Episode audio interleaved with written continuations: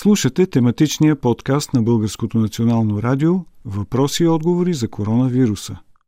На въпроса какво представлява коронавирусът и какво го прави различен от другите вируси, отговаря пулмологът доктор Александър Симичиев.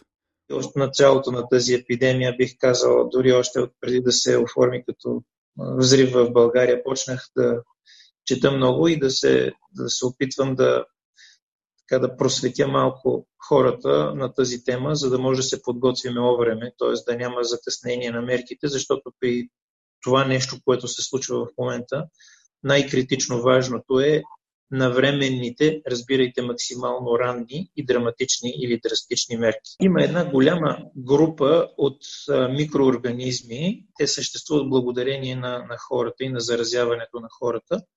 Част от тези микроорганизми се наричат вируси и вирусите могат да заразяват по различен начин, но конкретно има една голяма група вируси, които заразяват дихателната система, защото човек общува с околната среда посредством две-три области. Примерно, една от честите области е кожата, т.е. може да заразяваме кожата. Друга честа област е храносмилателната система, но тази система, която най-лесно и най- най-широко обхватно може да заразява околната среда е дихателната система, защото там, когато кашляме, говориме или кихаме, разпръскваме на едно разстояние от порядъка на около метър, метър и половина около нас дребни капчици, които могат да заразят както друг човек, който седи в непосредствена близост, така и околната среда, когато попаднат и, и се осъдат и, и съхнат в околната среда тези секрети. Та по тази причина има една група от вируси, които се разпространяват по този начин. Те се наричат респираторни вируси. Това са вируси, които засягат дихателната система конкретно и това е начина им хем да съществуват, хем да се разпространяват. В тази група попадат вируса на грипа, той бива 4 варианта А, Б, С и Д. Попада вируса на парагрипа, попадат и други вируси, но измежду всички тях попадат и тъй наречените коронавируси. Коронавирусите са познати от столетия насам. Те са една от групите вируси, които причиняват обикновената настинка, защото всичките тези респираторни вируси, за които пред... говорим в момента, те причиняват едно и също нещо. Те причиняват оплаквания, свързани с раздразване на лигавицата на носа, на гърлото и на дихателната система и съответно оплакванията са нещо, което ние сме свикнали да наричаме настинка. То се дължи на вируси, но тези вируси са разнообразни, но всички те предизвикват едно и също нещо. Кашлица, хрема, това се предизвиква от вируса на инфлуенцията, това се предизвиква и от коронавируса, това се предизвиква и от респираторно-синцитиалния вирус и още от много други такива вируси. Сега, конкретно за коронавирус и какво го прави различен. Има две групи коронавируси. Едните са тъй наречените нископатогени, които си циркулират в популацията на хората и предизвикват два пъти годишно малки епидемики, които са а, без никакви особени последици. Това са обикновената настинка, която се среща зимно-пролетно и есено-зимния период, т.е. в края на годината и в началото на годината. Те са пет отделни вируса, които си циркулират в обществото и не предизвикат кой знае какъв голям проблем.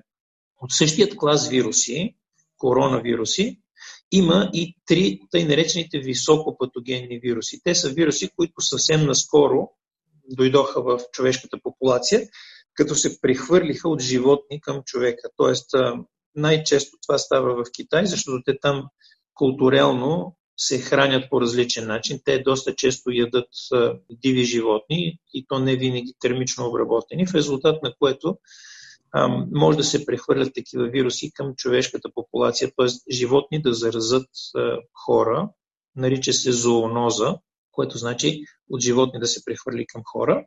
И тези три коронавируса са съответно един, който предизвика епидемия 2002-2003 година. Това е тъй нареченият SARS вирус.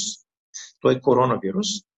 SARS е Severe Acute Respiratory Syndrome, т.е. абсолютно същото, което и сега се получава, само че разликата от този вирус, сегашният и онзи, който беше 2002-2003 година е, че онзи тогава беше с по-висока смъртност. Той беше с 10% смъртност, докато сегашният е с около 3% смъртност.